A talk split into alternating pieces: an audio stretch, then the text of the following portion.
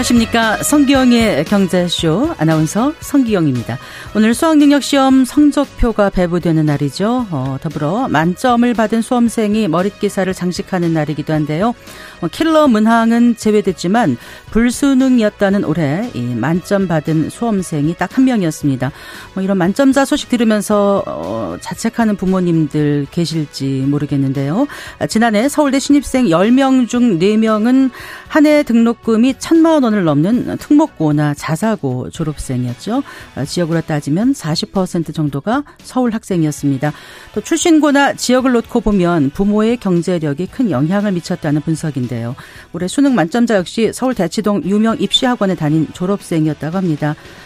아, 교육 불평등을 줄이자면 사교육 수요를, 수요를 줄여야 하고 또 공교육이 강한 경쟁력을 가져야 합니다. 뭐 행복은 성적 순이라고 단정할 수 없듯이 성적이 결코 경제력 순이 돼서는 안 된다는 걸 우리 사회가 깊이 깨닫기를 바랍니다. 자, 성기영의 경제쇼 오늘 이 시간에는 허세 지수를 통해서 어, 잘못된 소비 습관을 알아보고 2024년 현명한 소비의 방법을 찾아보는 시간 마련합니다. 그리고 맥도날드의 창업자 레이 크록의 성공의 공식을 담은 책 사업을 한다는 것 함께 읽어보겠습니다. 이 시간 유튜브로도 함께 하겠습니다.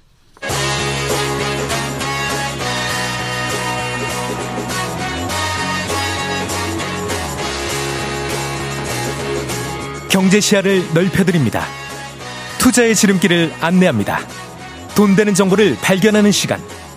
KBS 1라디오 경제쇼. 오늘의 주요 경제 뉴스부터 정리해 드리겠습니다. 경제 뉴스 브리핑 양현경 헤럴드 경제 기자와 함께 합니다. 안녕하세요, 양 기자님.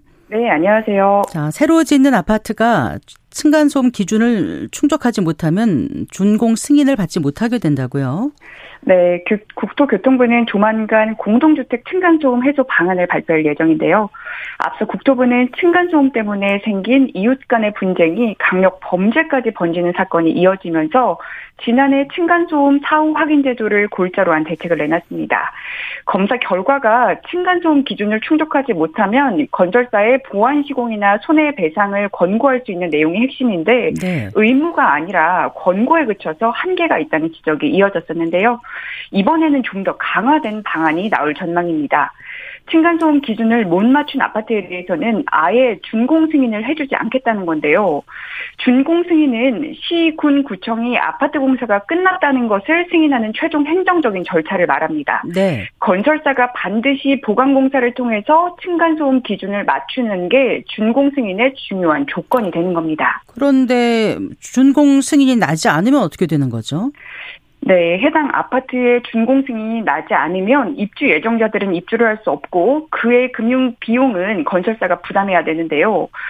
입주 지연 기간이 지나치게 길어진다거나 보강 시공이 어렵다면 주민들에게 보강 시공 대신 금전적인 보상을 해야 하는데 네. 정부는 예외적인 경우에만 손해배상을 허용하고 배상 대금도 공개하도록 한다는 방침입니다.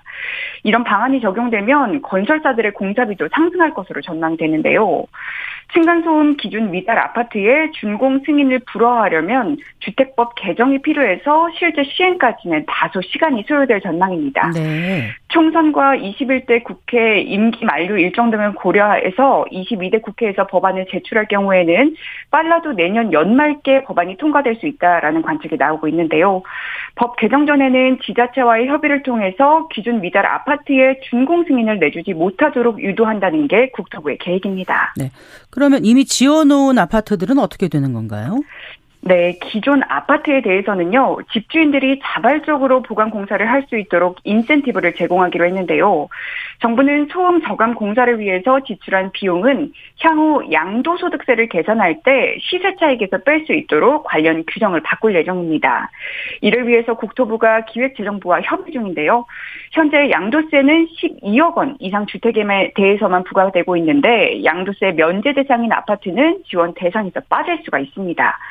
자녀가 있는 저소득 가구에는 층간소음 방지 매트 시공 비용을 정부가 전액 지원하기로 했는데요. 네. 앞서 정부가 지난해 발표했던 층간소음 해소 대책에는 층간소음 매트 설치 비용을 연 1.8%의 저금리로 대출해 주겠다는 내용이 포함이 됐었는데 올해 5천 가구가 소음 저감 매트를 설치할 것으로 보고 예산 150억 원을 편성, 편성한 바 있습니다. 그런데 자부담이 있는 만큼 지원 실적은 미미한 상황입니다. 네, 정책 실행할 때 좀 조밀하게 좀 짜줬으면 좋겠어요. 자, 그리고 아파트 공사비가 그 상승할 수 있다는 얘기 잠깐 나왔었는데요. 실제 올해 아파트 분양가가 어 16년 만에 가장 큰 폭으로 상승했다면서요? 네, 맞습니다. 부동산 정보업체 부동산 R114 통계에 따르면 올 들어서 전날까지 아파트 분양가는 3.3제곱미터당 평균 1,801만 원으로 집계가 됐는데요. 네. 작년 연간 평균 분양가에서 18% 넘게 오른 수치로 전용 84제곱미터의 주택형의, 주택형의 경우 한 채의 평균 9,500만 원 이상 오른 셈입니다. 연간 상승률을 봤더니 2007년 이후에 16년 만에 가장 많이 올랐는데요. 지역별로는 18% 이상 오른 경기도를 비롯해서 광주, 전남 등세개 지역의 분양가 상승률이 전국 평균과 같거나 웃돌았습니다. 특히 경기권에서는 용인과 안양, 이천, 광명, 수원, 안성 등의 상승세가 두드러졌는데요. 같은 기간에 서울이 소폭 상승하거나 인천이 하락하면서 보합권에 놓인 것과는 차이가 있었습니다. 네. 지방에서 광주는 3.3 제곱미터당 2,100여만 원 정도로 전년보다 29% 넘게 뛰어서 전국에서 가장 높은 상승률을 기록했는데요. 반면에 대구와 울산은 하락세를 보였습니다. 네. 그 분양가 상승 이유를 뭐라고 분석하던가요? 네, 부동산 업계는 분양가 상승세가 지속될 것이다 이런 전망을 내놓고 있는데요. 고금리 탓에 금융비용 부담이 커진 데다가 신축 공사에 사용되는 원자재값 상승 속의 속도가 지금 너무 가파르기 때문입니다. 지역별로 광주, 경기 남부 등은 전년 대비 높은 분양가 상승률을 기록했지만 비교적 수월하게 물량을 소진한 것으로 평가가 됐는데요. 반면에 대구나 울산은 위축된 시장 분위기 탓에 공급 자체가 크게 줄어들면서 분양가 상승세가 더딘 것으로 분석이 됐습니다. 네. 자, 하나 더 여쭤볼게요. 최근 소비 트렌드의 주요 특징으로 모순의 일상화가 꼽혔다고요? 네, 설명을 드리겠습니다. 종합 광고 대행사인 대웅기획이 오늘 발간한 보고서에는 최근의 소비 트렌드를 분석한 내용이 담겼는데요. 특히 일관성 없이 상황과 시도에 따라서 빠르게 선호와 행동, 태도가 바뀌는 모순의 일상화가 두드러지고 있다. 음. 이런 분석이 나왔습니다. 네. 급부상하던 트렌드의 열풍이 갑자기 꺾이거나 정반대되는 소비 행동이 공존하는 현상이 뚜렷해졌다는 건데요. 예를 들어보면요. 골프나 오마카세처럼 최근에 젊은 층이 열광하면서 급성장한 분야가 갑자기 하락세로 돌아서고요. 네. 과시형 소비 문화를 일컫는 일명 flex를 외치던 사람들이 소비를 극단적으로 줄이기 위해서 서로 쓴소리를 해주는 오픈 채팅 거지방에 참여해서 무지출을 결심합니다. 또 고물가 여파로 지출을 줄이는 와중에도 수십만 원짜리 공연 티켓은 매진되기 일쑤이고 여행, 숙박 지출을 늘리고 있다는 건데요. 네네. 자극적인 맛이 인기를 끌면서 마라탕과 탕후루가 유행하는 반면에 식품 업계에서는 인공 감미료나 화학 첨가물을 줄이는 제로 열풍이 불고 있습니다. 보고서는 이처럼 일관성 없이 양극단으로 벌어지는 소비 인식과 행동을 모순의 일상화라고 정의를 했는데요. 이어 길어지는 불황 속에서 급변하는 세태에 소비자들의 관심과 흥미는 빠르고 다양하게 변화하고 있다라고 진단을 했습니다. 네. 잘 들었습니다. 고맙습니다. 네, 감사합니다. 경제 뉴스 브리핑 양영경 헤럴드 경제 기자였습니다.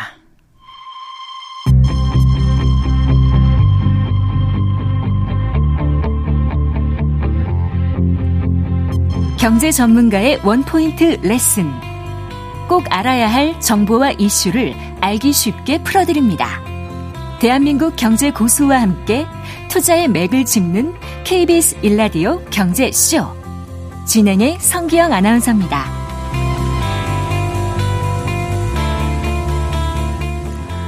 네, 74분입니다. 혹시 허세 지수에 대해서 들어보셨습니까?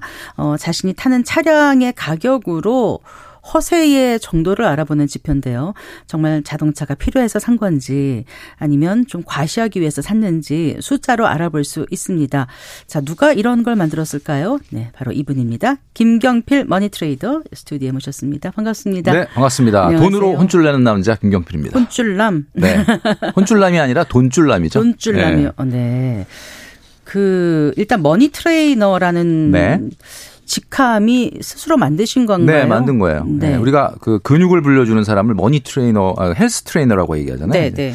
money 트레이너는 아무래도 이제 돈 관리의 근육을 키워주는 사람 이렇게 생각하시면 될 것 같습니다. 네. 돈 관리에 있어서 근육이 있다는 건 음. 어떤 거예요? 공부, 운동, 저축. 네. 공통점이 반복의 결과물이라는 거거든요. 네. 그러니까 우리가 뭘 몰라서 못하는 건 아니에요. 사실 우리가 돈을 모으고 뭐 절약을 하고 이렇게 재테크를 한다 이걸 몰라서 못한다기보다는 네. 사실은 의지의 문제 그리고 반복의 문제 연속하지 못하고 이제 그런 것의 문제다 보니까 아무래도 이 트레이닝 개념이 좀 필요하다. 네. 이런 차원에서 제가 이제 money 트레이너라는 표현을 쓴 거죠. 그럼 김경필 트레이너께서는 이전에 트레이너가 있으셨나요? 이런 명칭 없이라도 누군가가 근육을 불마, 불려줄 어, 만한 분이 뭐 사실 그 계셨나요? 그, 렇게 이제 트레이너가 있었냐라고 물어보시니까 갑자기 생각나는 건데 이제 이거는 이제 부모님이나 저희 네. 이제 제가 이제 좀 외아들인데 그 위에 그 누님들하고 나이가 차이가 많이 나거든요. 이제 우리 누님들이 이제 저한테 좀 많이 이렇게 얘기했던 거 이런 것들이 네. 좀 생각이 나는 것 같아요. 네. 자 지금 허세 지수라는 게 뭐야 이런 분들도 계실 것 같기도 한데 네. 직접 만드셨다고 하니까 예. 예. 왜 자동차를 기준으로 하신 거죠? 이게 이제 대한민국에 여러 가지 과소비가 있어. 좀 전에도 이제 그런 이야기를 하시던데 어, 이런 과소비의 문제가 더 이상 개인의 문제가 아닙니다. 이게 사회의 문제고 국가의 문제가 될 수도 있기 때문에. 네. 그래서 사실은 우리가 요즘 많이 따지는 게 뭐 재정 건정성, 재무 건전성 이런 걸 많이 따지는데 이런 가장 여러 가지 문제가 있겠지만 가장 대표적인 게 대한민국은 이 차량의 어떻게 보면 인플레이션이 너무 심하다. 자기 소득보다 거의 한 세 단계 위의 차를 타는 게 거의 일반적이거든요. 네. 그래서 이제 그 내용을 이제 한번 살펴보니까 제가 사실 독일에 이제 저희 누님이 한 30년 이상 살고 계시는데 독일에서 한번 오셔가지고 우리나라에 차를 보시더니 네. 하는 얘기가 야 벤츠가 왜 이렇게 많이 다니냐 자국인 네. 독일에도 이렇게 벤츠가 많지는 않다 그러더라고요. 그래서 왜 어 그러냐고 그랬더니 어, 지금 제가 한번, 음, 한번 자료를 찾아보니까 전 세계에서 벤츠 S 클래스가 가장 많이 팔린 나라는 당연히 중국이고요. 그 다음이 네. 우리나라입니다. 아, 인구로 생각하면. 인구 대비했을 땐 어마어마한 거죠. 그렇죠. 네. 그리고 네. 작년에 이제 한국 자동차 산업협회가 발표한 걸 보니까 우리나라가 작년에 그 자동차 판매한 평균 가격이 한 대당 4,381만 원이다라는 자료가 있었거든요. 아, 그래요. 자, 이게 물론 전기차의 영향이긴 하겠지만은 사실 한 대가 평균이 4,381만 원이라는 것은 네. 일반적으로 봤을 때는 우리 그 중위 가구 소득의 그 평균 연 소득의 거의 1.5배 정도 되는 수준이거든요. 굉장히 좀 문제가 크다라는 생각이 많이 들고 자동차는 5년 정도 타면 65%가 감가가 됩니다. 대체적으로 그렇죠. 네. 그러니까 네. 뭐 대체적인 게 아니라 거의 뭐 확실하게 그 정도는 다 그래요? 감가가 되거든요. 그렇기 때문에 문제는 이건 절대 자산이 아니라 소비재다라는 거고요. 그래서 이제 제가 허세 지수라는 것을 이제 에 이제 BMI 지수라고 이야기를 많이 하거든요. 그건 체질량 지수, 네. 비만 지수 그렇죠. 아니에요? 이제 body mass index, 네. 네. 체질량 지수인데 이제 이 body mass index를 차에다 적용을 하면 이제 bluff mass index 이것도 BMI 지수가 되는 거죠. bluff는 허세. 네, 허세 이런 뜻이고 네. 그러니까 차에 대한 BMI 지수는 이제 제가 말씀을 드리면 저는 이제 이렇게 얘기해요. 본인의 월 소득에 본인의 월 소득의 6개월치 6개월치. 예, 6개월치 정도 되는 차량이 가장 본인한테 적합하다. 그래서 이 BMI 지수는 이렇게 측정하시면 될 것 같습니다. 본인의 월 소득의 6개월치 분의 차량 가격을 하면은 숫자가 네. 나오죠.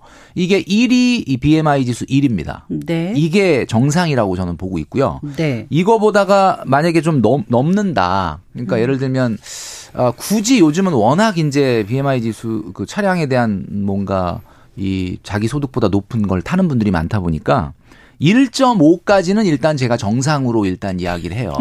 그러니까 거기까지는 9, 9개월까지는 그러니까 자기 소득의 9개월까지는 이제 네. 정상인데 네. 1.5를 넘어가면은 요건 좀 과한 허세고 네. 2가 넘어간다 그러면 자기 연소득의 1년치 연봉만큼의 차를 타는 거잖아. 예. 요거는 고허다.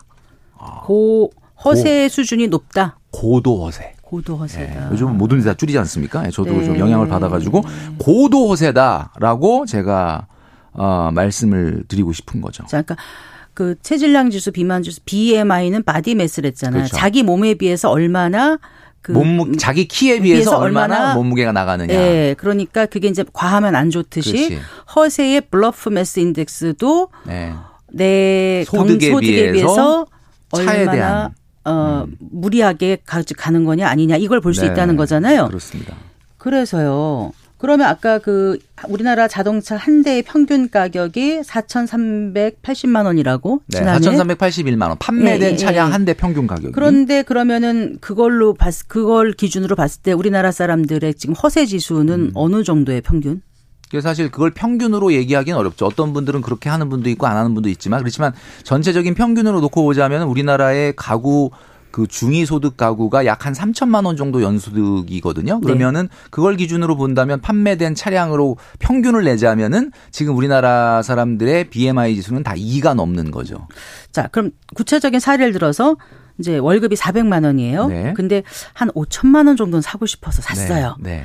허세 지수 한번 계산해 볼까요? 자, 그러면 내가 월급이 400만 원이다. 네. 4,800이면은 2,400만 원 정도 타야지 BMI 지수 1이 나오는데 네. 이 사람이 지금 5천 정도를 했다 그러면 2가 넘는 거 아니겠습니까? 네. 제가 아까 말씀드렸던 것처럼 고도 허세다라고 말씀드릴 수 있죠. 네. 그리고 감가상각이 아까 그 5년 타면 65% 된다고 하셨잖아요. 네네. 그러면 이제 차를 5천만 원짜리를 이제 처음에 샀는데 한 5년 타면 65%는 이미 날아가는 거고. 그렇죠. 네. 그러면 이게 자동차가 사가지고 자산의 가치가 아니라 결국 감값상각되면서 자산 가치를 줄이는 거가 되는 거잖아요. 그렇죠. 그러니까 이건 소비재입니다. 그러니까 자동차는 음. 우리가 또 하나의 문제가 여러분들이 생각하셔야 될 게 내가 5천만 원짜리 차를 사요. 그럼 나 5천만 원 소비했다 이렇게 생각하시는데 그게 아닙니다. 5천만 원을 소비한 거 말고 네. 또 들어가는 유지비라는 게 있는데 우리가 유지비 그러면 언뜻 생각나는 게 뭐 보험료, 보험료, 기름값. 뭐 주유비 뭐 이 정도 생각하는데 사실 이게 제가 딱 정리를 해보면 이게 얼마나 많냐면요. 일단은 보험료 있고 그 다음에 통행료 있고 네. 범칙금 가끔 날라온단 말이에요. 네. 그 다음에 또뭐 있냐면 주유비, 주차비, 세차비, 수리비, 대리비, 발렛비가 있어요. 네. 거기에 자동차세. 세금까지. 예, 예, 예. 이렇게 따지면 이게 어마어마한 비용이 발생을 하고 차량이라는 것 자체가 사실 자신의 경제력이라든지 자신의 수준을 보여주는 거다라고 많은 분들은 알고 있지만 네. 예, 아마 이제 기성세대 분들은 아마 아실 거예요. 차를 딱 보면은 아, 저 친구가 얼마나 허세가 있는가를 그대로 드러나는 것이 바로 이 자동차다라는 거죠. 그래서 좀 우리가 실용적으로 바뀌어야 될 필요가 있다라는 거고. 네. 자, 이 시점에서 이제 우리가 내년도를 대비하면서 이제 제가 이런 말씀을 좀 많이 얘기하고 다니는 이유가 여러분도 아시겠지만 2024년도에 한국 경제가 뭐 올해도 어려웠지만 상당히 좀 어려울 거라고 좀 예상되고 있고 뭐 심지어는 지금 2030들의 그 신용 불량자 숫자가 23만 명이다라는 발표가 있었어요. 네. 그러니까 지금 이게 바- 아, 아까도 말씀드렸지만 우리 개인의 문제에서 끝나는 게 아니라 우리 사회의 문제가 될 수가 있기 때문에 우리가 한번 조금 더 생각을 해봐야 되지 않을까라는 생각을 하는 거죠. 네. 그런데 이- 이런 질문도 또 떠올라요. 다 절약하고 음. 내가 정말 자동차 하나만큼은 좋은 걸 산다. 그러니까 자동차만 보고 허세다 이렇게 네. 할수 있을까? 이- 이렇게 얘기하시는 분들도 있지 않겠어요? 근데 어떻게 우리 성경 아나운서님도 진짜 그렇게 생각하시는지는 제가 모르겠는데 아마 이 청취자분들은 아마 아실 겁니다. 내가 만약에 차를 내 소득에 비해서 굉장히 과도한 거를 타는 분이 네. 정말 그 차 외에 다른 기본적인 것들을 아낄까? 저는 제가 머니 트레이너로서 10년 넘게 많은 분들을 만나봤지만 절대 그런 사람은 없습니다. 아. 그러니까 차가 만약에 내 소득보다 너무 과하게 비싼 차를 탄다? 네. 그분이 과연 하루에 막 커피 두 잔 세 잔 이런 것도 안 뽑아 먹고 외식도 안 하고 정말 이렇게 기본적으로 하는 우리가 흔히 먹고 자고 할까? 예. 그건 절대 아닌 거죠. 그렇지가 않거든요. 예. 이거는 아마 아실 거예요. 그래서 제가 봤을 때는 어 우리가 어 좀 뭔가 우리가 이게 그 사실 2008년 이전에는 네. 금융위기 이전에는 금리가 요즘 최근에 좀 높긴 하지만 너무 오랜 기간 동안 금리가 낮았었잖아요. 그 전에는 솔직히 200, 300만 원 정도 월급 타시는 분이 차를 사거나 해외 여행을 다니는 일은 없었어요. 그러니까 이게 사실은 너무 금리가 낮아지면서 발생하는 소위 말하는 남의 돈을 빌려오는 데 있어서의 어떤 부담감. 그 그런 것들이 적어지면서 네. 생긴 문화니까 아마 아마 아실 거라고 생각을 합니다. 그럼 차 말고 허세 네. 수준을 알아볼 수 있는 다른 기준은 또 뭐가 있을까요? 뭐 사실 여러 가지가 있겠지만 제가 이제 그 소위 말하는 요즘 문화에서 어 별거 아닌 것처럼 용인되는 그러니까 누구나 다 하는 거 아니야? 뭐 이렇게 생각하는 것들 중에도 사실은 과소비가 녹아 있는 것들이 많거든요. 뭐 예를 들면 이런 거죠. 우리 일반 직장인들이 사회 초년생들 같은 경우는 200, 300 정도 수준의 낮은 사실은 임금이지 않습니까? 음, 네. 이제 그런 분들 같은 경우도 보면 하루에 브랜드 커피 테이크아웃을 뭐 두 잔 세잔 이렇게 하는 경우가 그건 있거든요. 너무 좀 네. 많이 그러니까 뭐한 들어요. 잔까지는 네. 뭐 그렇다고 문화라고 봐두지만 뭐 그런 것도 또 문제가 될 수가 있고 심지어는 구내 식당이 있는데도 불구하고 뭐 우리가 점심 시간에 좀 회사를 좀 벗어나고 싶다 그래가지고 이제 굉장히 자주 외식을 점심에 나가는다든지 네. 그다음에 이제 뭐 우리 기사님들한테는 참 사실 이 기사님들이 방송 많이 들으시는데 좀 죄송한 얘기일 수 있는데 기본 요금 택시를 너무 쉽게 타는 거야. 그러니까 장거리라든지 이런 거는 어떤 상황상 택시를 타야 될 때가 있지만 네. 뭐 이렇게 그냥 귀찮아서 어 이렇게 간, 뭐 지하철 한 정거장 거리 두 정거 이걸 막 타시는데 사실 이런 것들도 조금 사실 제가 봤을 때는 좀 불필요한 소미가 아니겠느냐. 그러니까 이런 사소한 것들이 모이고 쌓여서 사실은 저축할 여력이 없어지는 거거든요. 네. 그러니까 그런 것들이 쌓이면 그것도 제가 봤을 때는 좀뭐 허세가 아니겠느냐라는 생각이 세를 부리지 거죠. 말고 좋은 소비 습관을 가지려야 된다는 거는 다 알고 있는데 네. 지금 말씀은 소비는 이제 소득 수준에 맞춰야 된다고 하신 거잖아요. 그렇죠. 그런데 그럼 소득이 적은 분들 음. 생애 주기별로 계속 이렇게 소득이 계속 올라가지 않고 좀 많이 못 받을 것 같다는 네. 사람들은 아 그러면은 여행도 한번 못 해보고 나는 정말 좋은 차도 한번 못 타보고 네. 끝까지 짠테크만 하고 음. 말아야 되냐 이런 생각을 또 하실 수도 있거든요. 그렇죠. 당연히 하실 네. 수 있죠. 제가 막 예를 들면 어차피 집을 못 살 거니까 차라도 네. 타자. 차를 못 살 거니까 뭐라도 하자. 뭐를 못 살 거니까 뭐라도 하자. 이런 음, 심리들도 있다고 뭐 하더라고요. 소확행이니 small luxury니 네, 뭐 이런 네. 거잖아요. 뭐 오마카세니 호캉스니 옛날엔 정말 있지도 않은 fine dining이 뭐 이런 아이고, 음, 너무 정말 비싸요. 말 그대로 이런 근사한 말들이 사실은 그냥 허영심이라고 전 생각을 하고요. 네. 좀 전에 이제 얘기했던 굉장히 소득이 낮은 저- 어, 사회 초년생이라든지 이런 경우는 어떻게 해야 되냐? 해외 여행을 가서 어, 그 해외 여행지에 있는 수많은 분들 중에서 소득이 네. 높은 분들은 거기에 자주 온 분들이고 정말로 어 정말 비- 아, 10년에 한 번 내가 여기 왔다 돈 네. 모아서 그런 분 있을 수 있거든요. 그러니까 저는 빈도의 문제라고 봅니다. 그러니까 예를 들면 네. 뭐 그런 걸 하지 말라는 게 아니라 당연히 사실은 빈도가 낮아져야 되는 건 맞는 거거든요. 에, 제가 우리 요즘 MZ라든지 2030 또는 뭐 기성세대도 마찬가지지만 제가 항상 방송과 유튜브에서 얘기하는 것은 경제 무개념을 벗어나야 된다. 근데 경제 무개념이 뭐냐? 우리 이제 프로그램 제목이 경제쇼 아닙니까? 네. 예, 제가 듣기에는 이제 에, 어떤 본격 경제 수다 라디오 쇼다 이렇게 얘기를 제가 들었는데 제가 여기서 좀, 좀 어떻게 보면 수다 같은 이야기를 하나 좀 말씀을 드리면 경제 무개념이라는 게 뭐냐면 이런 거거든요. 자기 월급을 딱 받았는데 이거를 다 자기 거라고 생각하는 게 경제 무개념이에요. 그럼 누구 거예요? 네, 이거는 자기 거가 아니죠. 왜냐?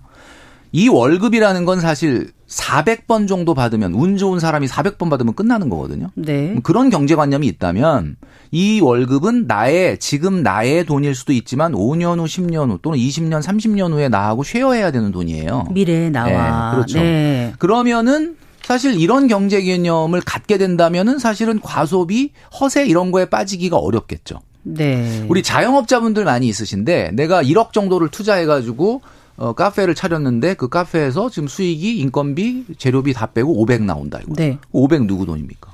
내 돈이다라고 생각하시죠. 이게 경제 무개념인 거죠. 왜냐하면 내가 1억이라는 돈을 투자를 했잖아요. 1억을 회수할 때까지 그렇죠. 1억은 손익분기까지 가야 맞습니다. 비로소 그 다음 게 내 돈이죠. 그렇습니다. 그러니까 네. 1억이라는 걸 갈아 넣기 때문에 500이 나오는 거거든요, 지금. 그러면 예를 들면 그 500만 원 소득 중에서 최소한 3년 안에 이 1억을 회수하려면 한 달에 한 277만 원, 280만 원 정도는 회수를 해야 되니까 네. 500만 원 중에 아, 내가 버는 돈은 500이 아니고 220이구나. 220이다. 근데 내가 어디 가서 알바를 해도 200은 벌잖아요. 네. 그럼 내가 카페에서 버는 돈은 지금 20인 거예요. 네.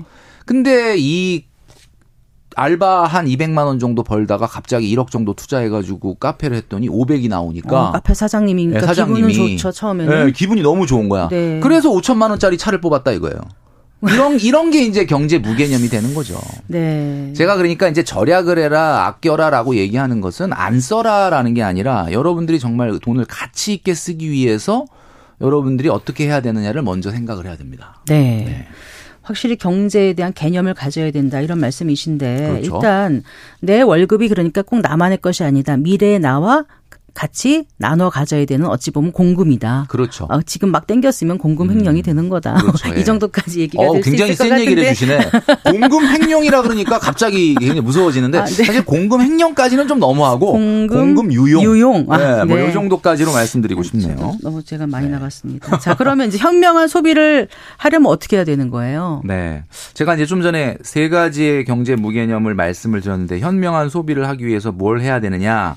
라고 본다면 많은 분들이 이제 그래서 이제 좀 아껴 보면 아 이런 이야기를 듣고 좀 자극을 받아 가지고 아낀 다음에 네. 그 다음에 모아서 네. 좀 불려 보자 이런 이야기를 많이 한다는 거죠. 근데 사실 해 보면 아시겠지만 잘 안 됩니다 이게 왜냐하면 아끼려고 딱 해 보면은 별로 막상 아낄 게 없어. 거의 쓸 때 쓰는 것 같죠? 그죠? 네. 예. 왜냐하면은 아까 말씀드렸던 것도 뭐 내가 기본 요금 택시 타는 거, 뭐 커피 한 잔 뽑아 먹는 게 이게 하나씩 보면은 그렇게 엄청난 과소비 같은 느낌은 안 들지 않습니까? 뭐 이거 내가 이것도 못 하냐 이렇게 생각이 된단 말이죠. 그러니까 여러분들이 왜 그 하나 하나의 소비를 가지고 절약하려고 들면은 실패합니다. 100%. 그럼 어떻게 제가, 해야 돼요? 제가 말씀드리고 싶은 거는 아끼고 어 그래서 모으고 불리고라는 프로세스 있지 않습니까? 네. 이거를 바꿔야 돼요.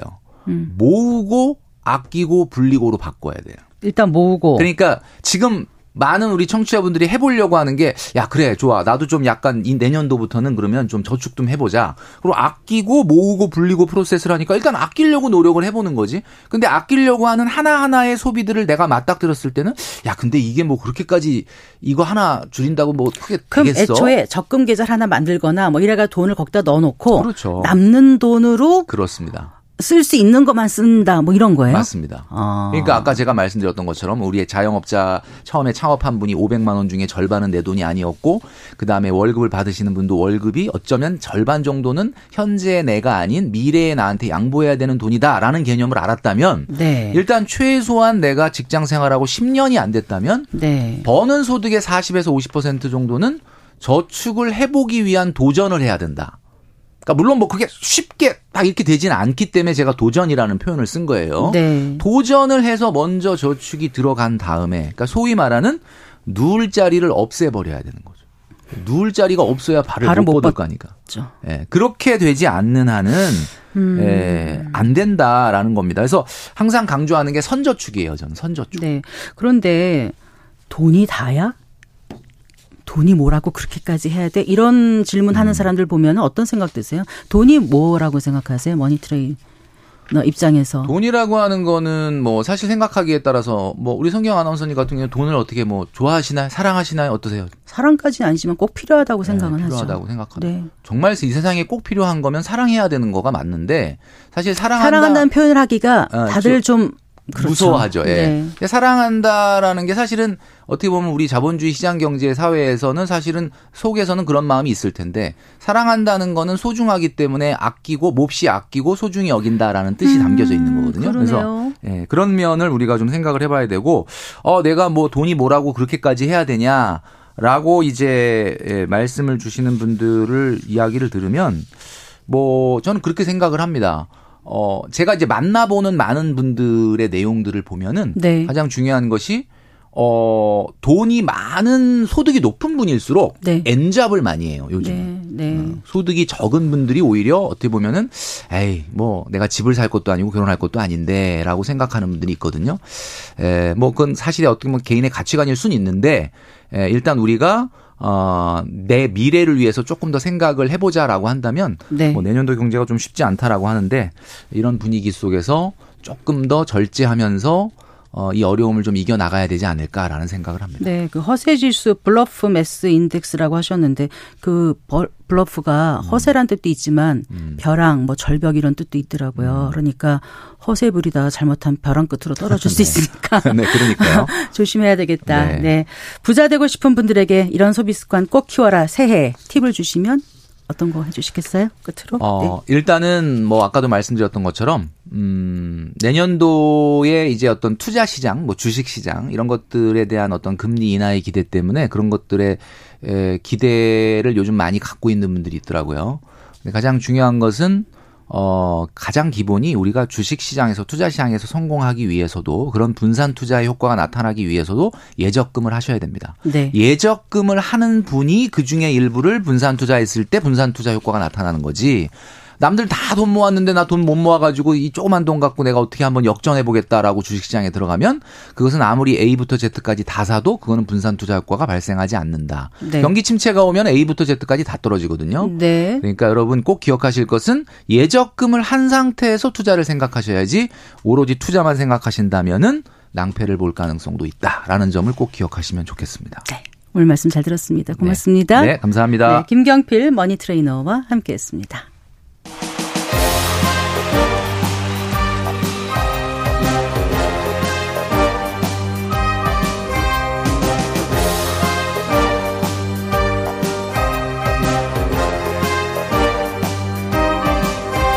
경제를 알아야 세상이 읽힙니다.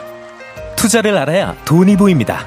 KBS 1라디오 경제쇼. 네, 오늘 시장 동향 잠시 살펴보고 가겠습니다. 유한타 증권의 박진희 부장입니다. 안녕하세요. 네, 안녕하세요. 시장이 어떻게 마감됐습니까? 네, 오늘은 오후장에 좀 강하게 반등을 하면서 잘 마감이 되었습니다. 어제와는 좀 다른, 다른 모습입니다. 오늘 거래소 시장은 2517.85 플러스 25.78포인트로 마감을 했고요. 코스닥도 830.37 플러스 17.17포인트로 마감을 했습니다. 네. 전체적으로 우리 시장 고르게 좀 상승한 모습이고요. 지금 뭐 환율 같은 경우도 한번 살펴봐 드린다면 어제는 상당히 급등했었는데 오늘은 또 다시 또 반락하는 모습 속에서 18월 50 18월 50점 내린 1306 6.80에 마감을 했습니다. 금리도 한번 봐드리겠습니다. 네네. 국고채 금리 3년물과 10년물 비교해 본다라면은 3년물은 소폭을 하락했습니다만은 10년물은 소폭 좀 상승하는 모습이 나타나면서 미국 시장과 좀 비슷한 흐름을 좀 보였고요. 전체적으로 그동안 조금 부진했었던 종목들이 오늘 좀 많이 올랐고 특히 반도체가 최근에 좀 조정을 받다가 오늘 강하게 오르는 모습이 좀 두드러졌다고 말씀드릴 수가 있겠고요. 또한 뭐 2차 전지를 비롯해서 대부분의 섹터들이 오늘 좀 고르게 많이 오른 상황이고요. 상대적으로 NC소프트가 오늘 좀 게임에 대한 좀 부담스러운 기사들, 뭐 유저들의 반응들이 나오면서 좀 많이 하락한 게 오늘 좀 3천 원 특징인 것 네, 같습니다. 하락했네요. 네. 그 정부가 주식 양도소득세 과세 대상인 대주주 기준을 지금 이제 10억 원인데 30억 원으로 상향할 것으로 알려지면서 이게 호재였었죠. 네, 이게 좀 지금 계속 얘기가 오락가락합니다. 지난번에 뭐 50억 한다고 그래서 막 급등했었었는데 다시 또 안 할 것 같다 그러면서 다시 또 막 급락했다가 오늘은 다시 또 30억으로 할 것 같다 그러면서 다시 시장이 급등을 하면서 계속 롤러코스터를 타고 있습니다. 정부가 좀 혼란을 좀 막기 위해서라도 좀 빨리 발표를 해 주었으면 좋겠는데요. 그러다 보니까 오늘 시장의 가장 큰 특징이 올해 가장 많이 오르고 개인 투자자분들이 많이 가지고 있고 또 양도세를 내게 되면은 뭐 낼 수밖에 없는 정도로 많이 오른 그런 종목들이 상당히 많이 오늘 올랐습니다. 네. 특히 이제 에코프로 그룹주들 하고요. 포스코 그룹주들이 그걸 좀 많이 차지하고 있고 또 올해 많이 올랐던 뭐 의료기기 섹터라든지 또 뭐 반도체 섹터 다 마찬가지가 되겠는데요. 전체적으로 좀 급등했던 종목들 위주로 많이 좀 약세를 보이다가 최근에 요 소식을 빌미로 해서 좀 강하게 올라주는 모습인데요. 오늘 시장 전체적으로 좀 미국 시장의 영향을 받으면서 반도체와 뭐 인공지능을 비롯해서 대부분의 섹터주들이 고 뉴스에 따라서 좀 많이 희비가 있었습니다만은 오늘은 뭐 대체로 좀 강하게 긍정적인 그런 모습으로 시장이 좀 반응을 해준 것 같습니다. 잘 들었습니다. 고맙습니다. 네, 네, 감사합니다. 유한타증권의 박진희 부장이었습니다.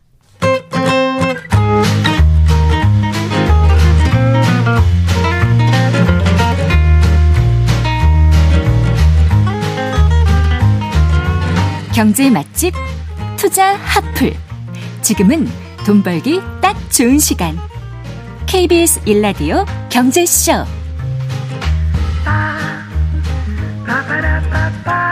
음, 4시 39분입니다. 자금력은 있지만 경험이 없는 나이. 음, 창업 시장에서는 50대를 이렇게 표현하는데요. 바꿔 말하면 경험이 실패할 확률이 높고 어, 또 모아둔 돈을 모두 날릴 수도 있는 그런 나이란 얘기죠. 창업이 쉽지 않은 50대에 어, 세계적인 기업을 일군 인물이 있습니다. 바로 맥도날드의 창업자 레이 크록인데요. 아, 미래에셋 투자와 연금센터 이상건 어, 센터장과 함께 레이 크록의 자서전입니다. 사업을 한다는 것 함께 읽어보겠습니다. 어서 나오십시오. 예, 안녕하세요. 안녕하세요.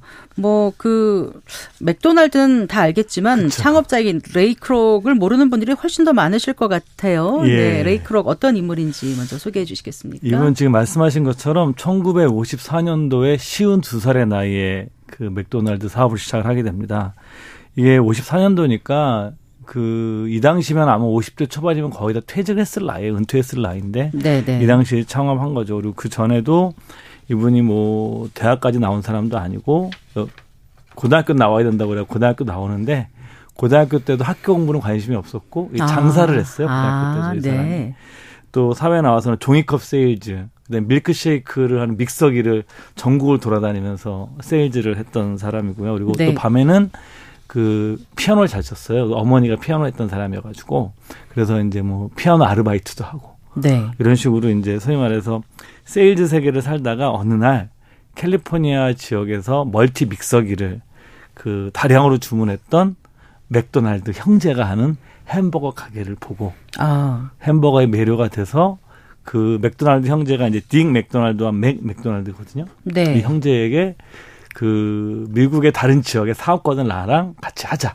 그래서 프랜차이즈 사업권을 받아서 네. 오늘날의 맥도날드 그 제국을 일군 거죠. 제국을 네. 일구고 이 맥도날드 형제는 팽을 당하죠. 네. 그리고 나중에 이제 갈등이 생기면서 맥도날드란 브랜드를 못 쓰게 됐어요. 그러니까 레이크록이 다 가져왔죠. 네. 그 실제 맥도날드 가게를 만들었던 맥도날드 형제는 그 브랜드를 쓸 수가 없게 된 거예요. 네. 근데 이 사람들이 계속 햄버거 가게를 하니까 그 레이크록이라는 사람이 굉장히 괴팍한 면이 있거든요.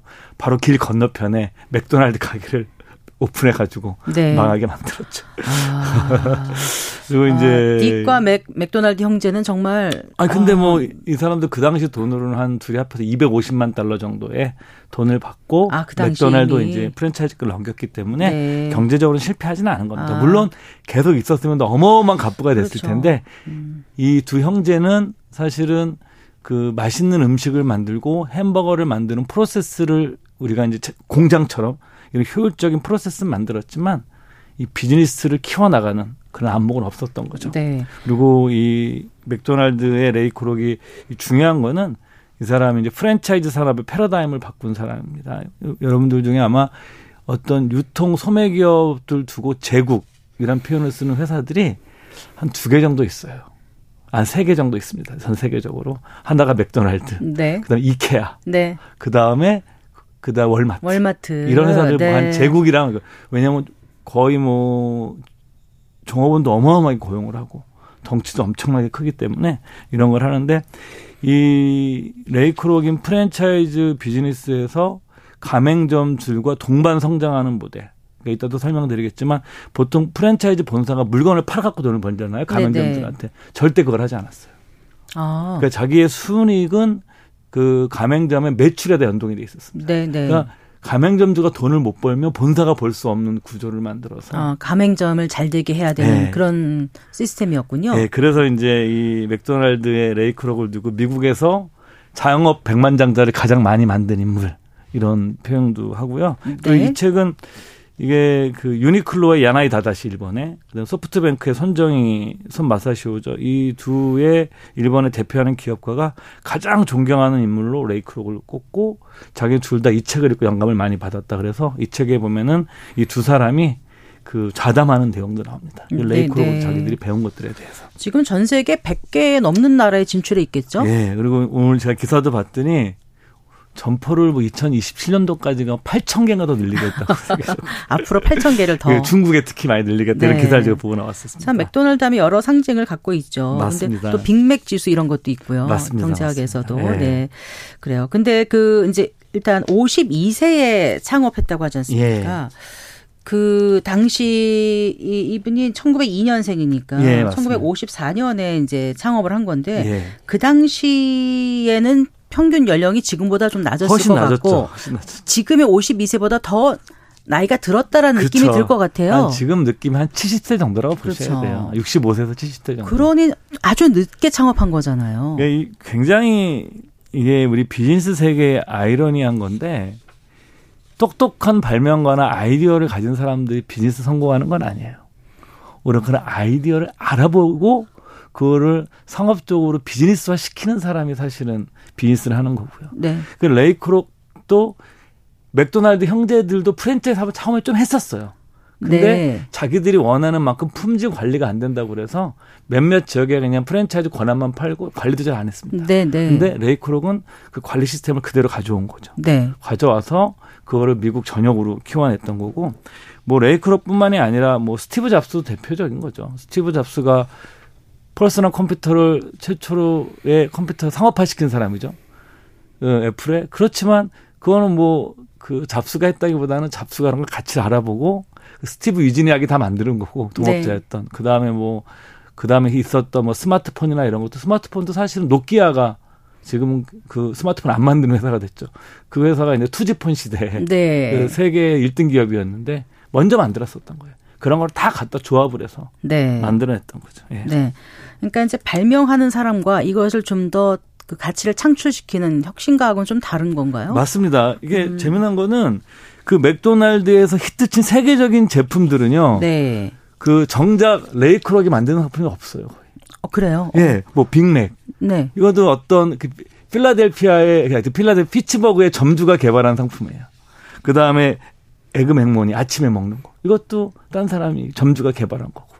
그 다음에 Filet-O-Fish 여기는 어떤 카톨릭 그 인구가 많은 지역에서 만들었던 거를 근데 레이크록이 장점을 알아보는 거죠. 네, 네. 그리고 이제 레이크록이 만들었던 그 햄버거는 쫄딱 망했습니다. 그 파인애플을 넣은 훌라버거란 걸 만들었었는데 아, 본인이 직접 만들었던 아이디어를 거? 낸 건데 다 실패했어요. 그래요? 그러니까 이게 보면은 다른 사람들이 낸 아이디어를 잘 이해를 하고 그걸 비즈니스 네, 감각을 볼수 네. 있는 눈이 사실은 본인이 그걸 만들어내는 것보다 훨씬 중요하다는 걸 보여주는 거죠. 네.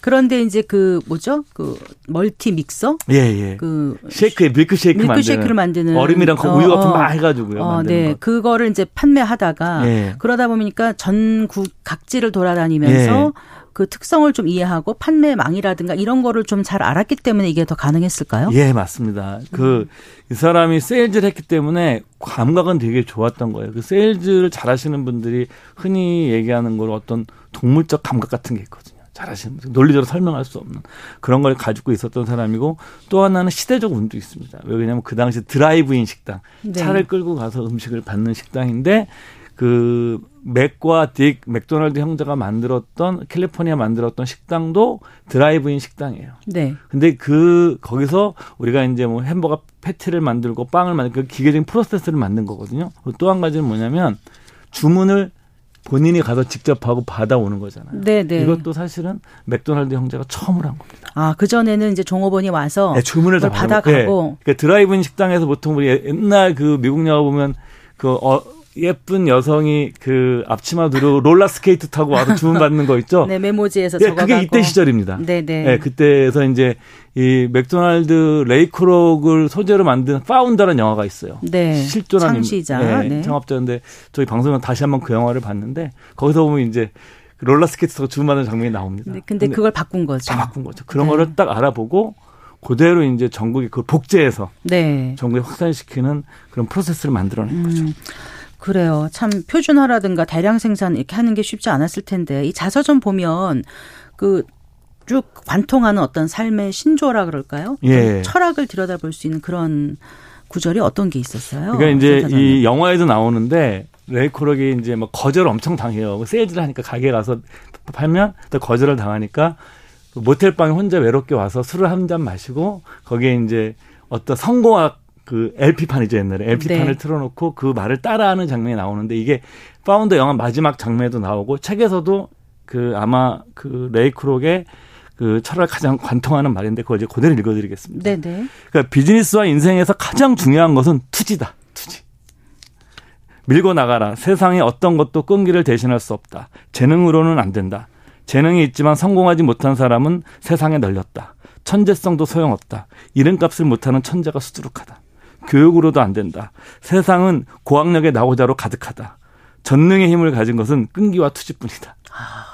와닿네요. 예. 의지를 넘어서 끈기와 투지가 필요하다. 본인이 이렇게 살았어요, 실제로. 네. 예. 그리고 그렇게 살았고 성공을 거뒀고 하니까 예. 많은 사람들한테 그 얘기를 정말 들려주고 싶었을 것 같아요. 예, 맞습니다. 네. 이 레이크록이 또 이 당뇨병에 관절염에 그또 그 담낭도 제거 수술했었고 네. 갑상선 수술도 했던 사람이기 때문에 이거 창업했던 나이대가 이미 건강한 상태가 아니었어요. 아, 그래. 52세 이미. 예. 그리고 네. 이제 멀티미스 사업할 때 빚도 좀 많이 있었습니다. 그래서 이 사람이 그렇지만 이분은 돌아가시기 전까지 휠체어를 타고 일을 멈추지 않았어요. 그때까지 음. 여전히 투지를 갖고 일을 했던 사람이죠, 이 사람 자체. 네. 예. 그러니까 끝까지 일을 하신 분인데 예. 82세에 운명했네요. 예, 맞습니다. 네. 어, 자선 사업 이런 것도 좀 많이 했습니까? 굉장히 미국에서 아마 당뇨병이랑 관절염, 저 여동생도 당뇨병으로 죽고 본인도 당뇨가 있었고 그 다음에 이분이 재혼을 하는데 이 사람이 첫 번째 부인도 당뇨로 죽었고 딸도 아. 당뇨로 먼저 죽었습니다 아버지보다 네, 그래서 네. 그 당시에 뭐 제가 지금 모르겠는데 이 시기에 미국 당뇨에 관련된 거에 최대 기부자 중에 하나였었죠 당뇨병에 대한 그리고 그런 뭐 어린이 병원이라든가 자연사 박물관에서 말년에는 자선 사업에 훨씬 더 많은 관심을 기울였는데 이 책에 정말 재미나게 나오는 게 보통 자선 사업에서 제일 많이 기부하는 곳이 대학이잖아요. 대학이죠. 네. 네, 레이크록은 정반대입니다. 대학에는 절대 기부하지 않았어요. 왜 그랬대요? 예. 이 사람 뭐냐면 기- 직업학교를 세우지 않는 한 아. 대학에는 기부하지 않았습니다. 그러니까 왜 그랬냐면은 또 이 사람의 이대 이제 그 맥도날드의 최고 경영자인데 프레드 터너라는 사람인데 이 사람도 매장에서부터 패티부터 굽던 사람. 네, 네. 그러다 보니까 이 본인도 대학을 나오지 않은 세일즈맨이었고 거기서부터 성공한 사람이기 때문에 현장에서 몸으로 부딪혀서 배우는 직업적 경험 자체를 굉장히 중시했던 인- 인물입니다. 그래서 그 책에 이런 내용이 나오는 거죠. 교양 과목, 대학에서 가르치는 교양 과목에는 많은 시간을 할애하면서 밥벌이하는 일은 전혀 배우려 들지 않는 젊은이들이 대학에 가득하다. 대학 졸업자는 너무 많고 이 문장이 네. 정말 재밌습니다. 대학 네. 졸업자는 너무 많고 정육점 주인은 너무 적다. 네. 예. 자, 그래요. 오늘 수능 점수를 받아든 학생들, 또 학부모님들, 뭐, 잘 나오는 경우도 있지만 또 속상한 분들도 많을 텐데, 오늘 이 레이크룩 자서전 소개받으면서 생각할 만한 부분이 꽤 있을 것 같아요. 맞습니다. 그 가장 청취자분께 좀 전해드리고 싶은 대목이 있으면 짧게 좀 부탁드릴까요? 그 예. 그, 이 사람이 그거죠. 아무런 대가 없이 얻을 수 있는 것은 없다. 리스크를 감수할 수 있어야 되는데, 무모하게 하면 안 되지만, 필요할 때가 되면 자신의 전부를 걸어야 된다. 네. 여러분이 무언가를 진정으로 믿는다면 그 목표를 향해 자신이 지닌 모든 것을 남김없이 쏟아 부어야 된다. 합당한 리스크를 받아들이는 것은 도전의 일부이자 삶의 즐거움이다. 네. 그걸 피하지 마라. 네. 이 얘기를 하고 있죠. 알겠습니다. 잘 들었습니다. 네, 고맙습니다. 감사합니다. 네, 미래에셋 투자와 연금센터 이상권 센터장과 함께 어, 맥도날드의 창업자예요. 레이 크룩이 직접 쓴 사업을 한다는 것 함께 읽어봤습니다. 네, 성기영의 경제쇼 오늘 순서 여기까지입니다. 아나운서 성기영이었습니다.